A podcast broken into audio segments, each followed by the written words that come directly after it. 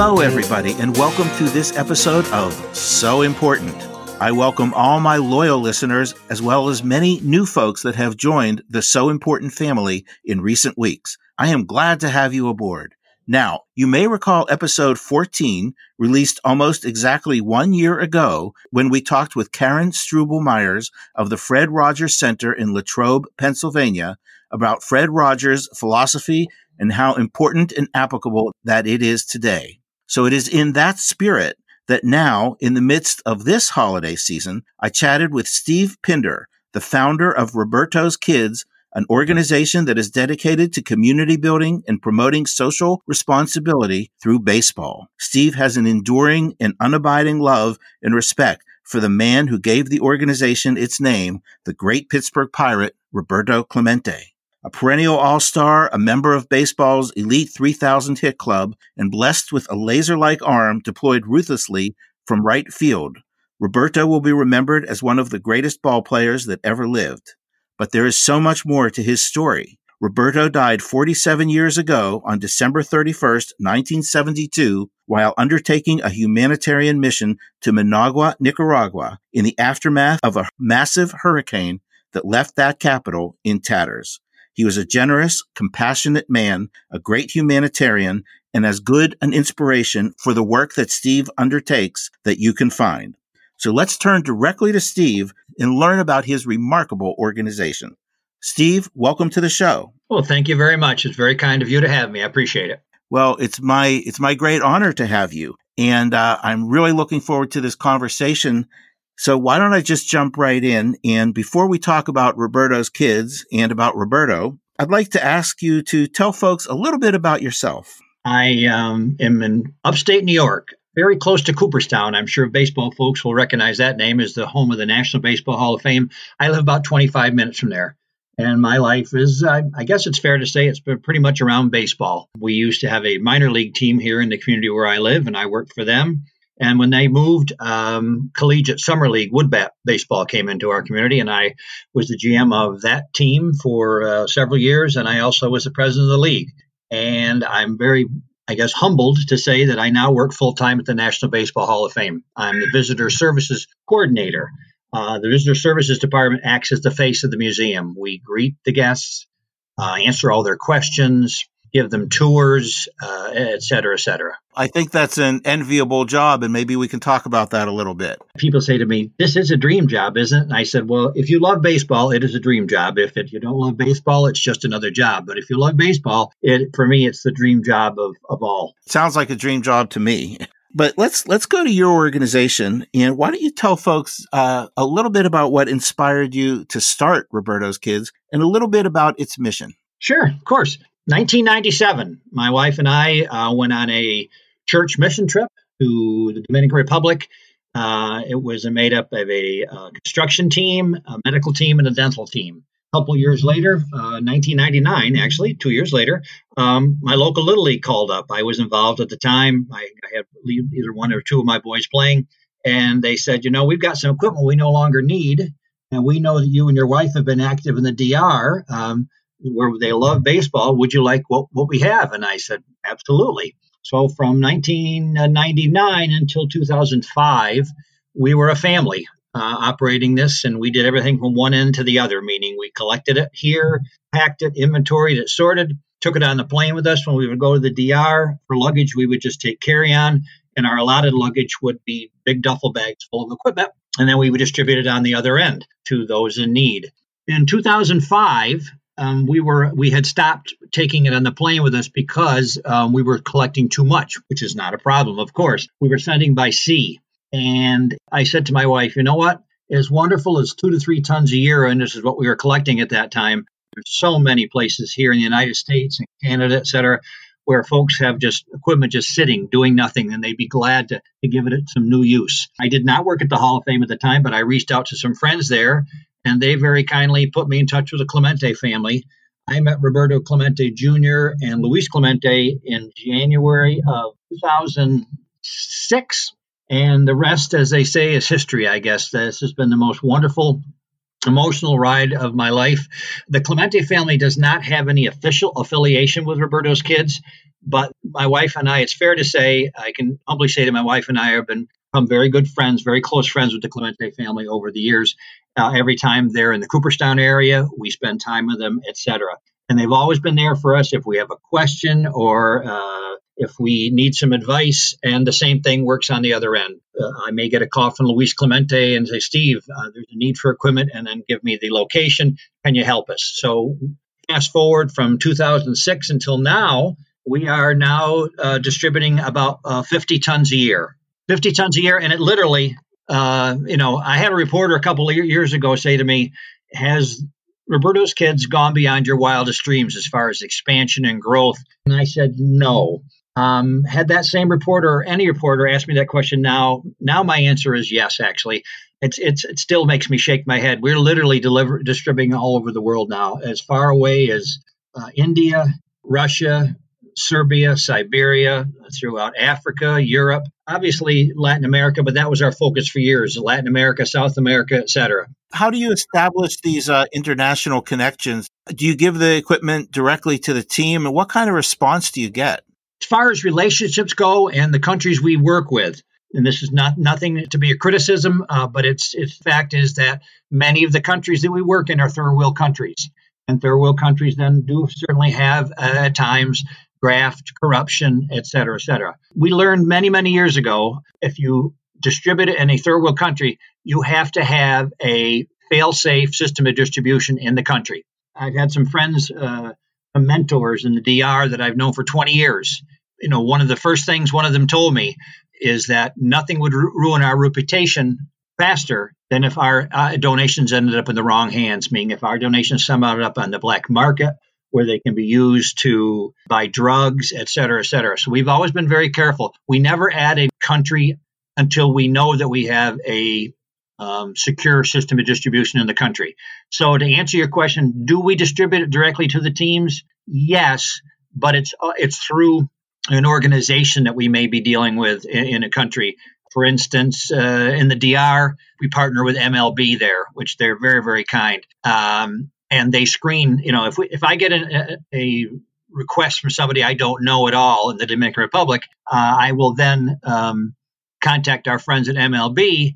They will either know the person and say, "Yep, they're worthy and legitimate," or if they don't know them, they'll actually um, make sure that who we're dealing with is exactly who they say they are, and so therefore our equipment ends up going to those who need it. So that's great that you have that connection with MLB, and I'm sure they appreciate uh, the Roberto Clemente angle as well. I, I, I think you're absolutely right on that. So when we talk about Roberto, it's easy to talk about what a great ball player he was, but you really tapped into his humanitarian spirit for your inspiration, didn't you? It's hard for me to even put this into words. It, it, it's just it was a it's it was a meant to be and it was a win-win uh, for sure. Uh, once I met Roberto Jr. in 2006 and Luis, and they gave us permission to use their dad's name. That's what happened on that very first meeting we held. Uh, they said that we could use their dad's name, and, and off we went from there. His name carries such a worthy reputation. I think it's really a credit that you thought of tying what your work to Roberto Clemente too. I, I think you get a lot of credit for that. Well, I can tell you this. This this is very humbling even to tell you this, but uh, and it's it's first time I've ever I've told somebody this since Mrs. Clemente died. As everyone knows, Vera Clemente just passed away uh, last month. I met the boys two years before her. I didn't meet her until 2008, and that was in Cooperstown. And it was supposed to be a 15 minute meet and greet between the two boys and, and Vera and myself and my wife. And we ended up spending probably three hours together. She gave me a big hug uh, as we said goodbye, and she whispered in my ear, "My husband would be very proud of you." And that comment will stay with me the rest of my life. Absolutely, I think that would stay with anyone. But yeah, I, I remember when she died, I thought of you guys. I thought, boy, that that's a loss to to lose someone like her. Beloved, she was beloved all over the world.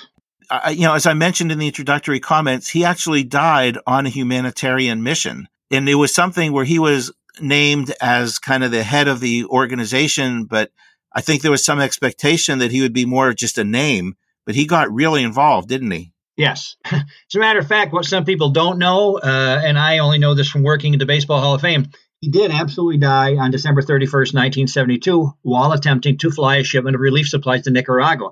What a lot of people don't know is that he had already sent a plane full of relief supplies that landed successfully in Nicaragua. And unfortunately, the rebels that control the government refused the plane and sent it back to Puerto Rico. That upset Roberto. And so he said two things. He said, I'm going on the next plane. They won't stop me. So that is the only reason that he ended up having to make that flight on December 31st was because the rebels that control the government refused the first plane that got there full of supplies.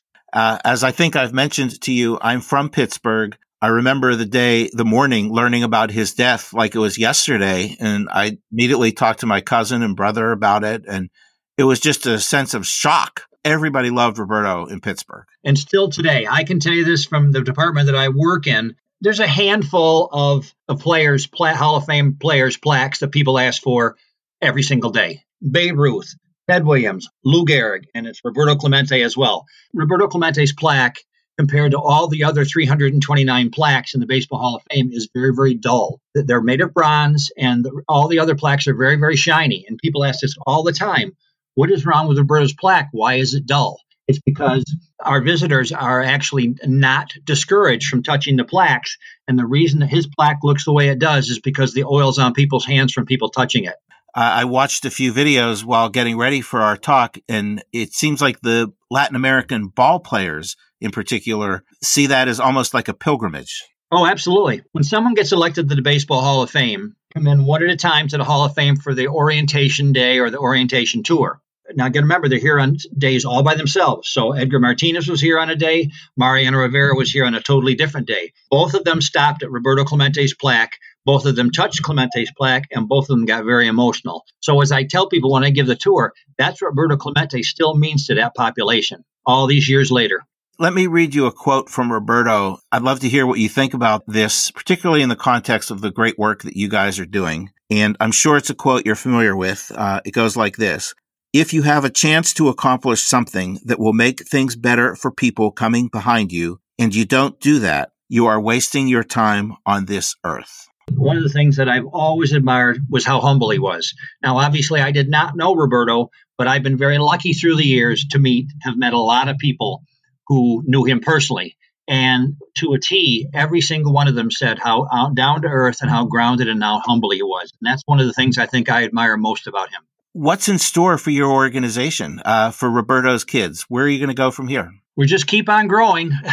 you know, I, I, I didn't mention this earlier, but I I have to say we would not have grown from nothing to 50 tons a year without wonderful, wonderful volunteers. We are 100% the volunteer staff. No, any monies that we take in are used for shipping or storage. Um, I've not never taken a penny of compensation or, or, or, salary out of the Roberto's kids. Where do we go from here? We're just going to continue to grow uh, because it seems to be the way it is. You know, we have more equipment in our collection locations right now throughout the US and Canada than we've ever had before. I was been doing a bit of a capital campaign raise funds for shipping because it's become very expensive. It's doubled since I started. When we first started, we could ship a sea container, a 40 foot sea container of equipment to the Dominican Republic for $2,500. It's $5,000 now.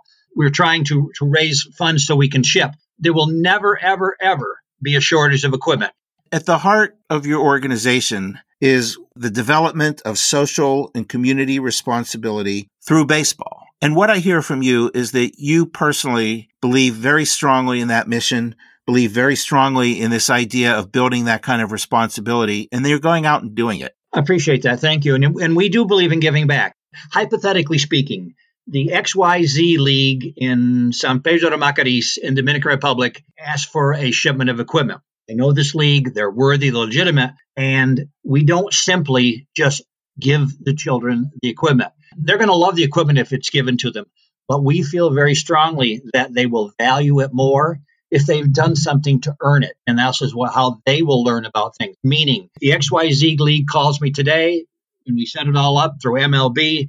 We ask them, okay, what are the boys going to do you know, in order to receive the equipment? It would be something as simple as cleaning up uh, cleaning a neighbor's home or cleaning up or painting a cinder block wall or something like that but they need to do something and, and, and therefore we feel that they there's a different different sense of feeling of worth of value to the equipment to them they've earned it obviously you're doing some amazing work and you, you guys really should be commended for that And if we were to take all of this that we talked about as we as we kind of wrap up this conversation, what are the lessons for today that we can all apply from how Roberto lived his life? It's very very easy to take things for granted, to forget where we came from, et cetera, et cetera.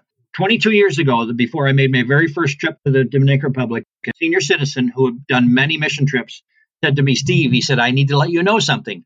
When you come back, you will be changed forever. You'll be forever changed. And I remember at the time saying to myself, you know, I just kind of brushed off what he said, and I was absolutely positively wrong. And when you go into a country where the people literally have nothing, it to- totally changes you because things that used to be important aren't necessarily so important anymore. Well, I think that wraps it up, unless there's something you'd like to add. Oh, no, I, I, pre- I appreciate your time. I really, really do. if anybody does uh, have questions about Roberto's Kids, uh, they can certainly go to our website. It's www.robertoskids.org.